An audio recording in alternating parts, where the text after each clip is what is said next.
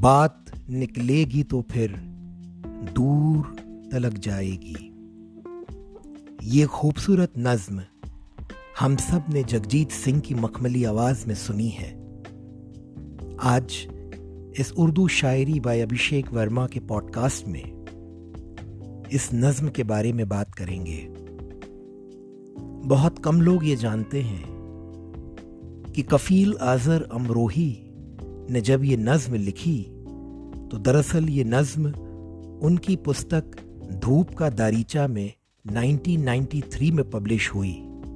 मगर जगजीत सिंह की famous album the unforgettable 1976 में ही रिलीज़ हो चुका था, जिसमें यह नज्म जगजीत सिंह ने शुमार की थी।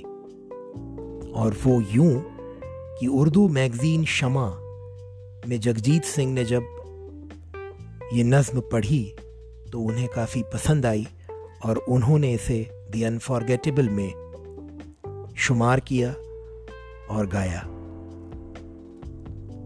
कफील आजर अमरोही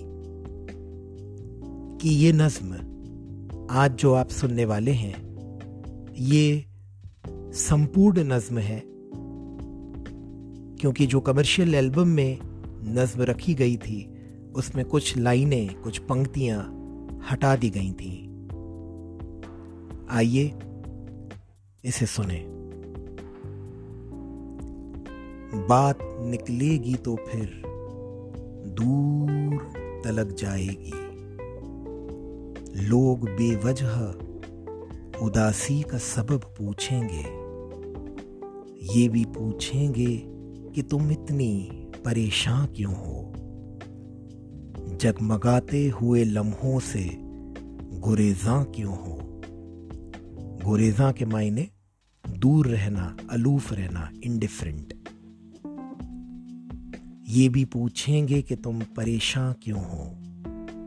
जगमगाते हुए लम्हों से गुरेजा क्यों हो? उंगलियाँ उठेंगी सूखे हुए बालों की तरफ़। एक नज़र देखेंगे गुजरे हुए सालों की तरफ़। चूड़ियों पर भी कई तंज किए जाएँगे।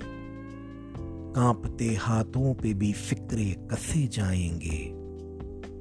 फिर कहेंगे कि हँसी में भी खफा होती है।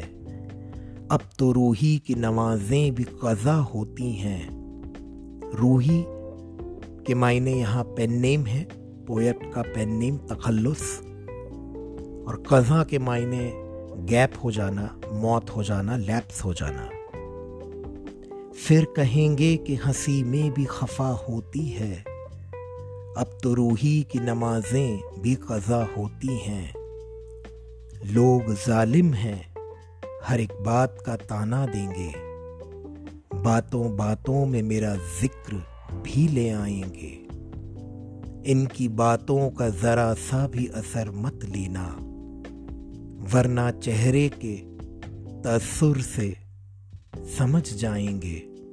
तासुर फेशियल एक्सप्रेशंस हाव भाव इनकी बातों का ज़रा सा भी असर मत लेना, वरना चेहरे के तासुर से समझ जाएँगे। चाहे कुछ भी हो सवालात ना करना उनसे। मेरे बारे में कोई बात न करना उनसे। बात निकलेगी तो फिर दूर तलक जाएगी।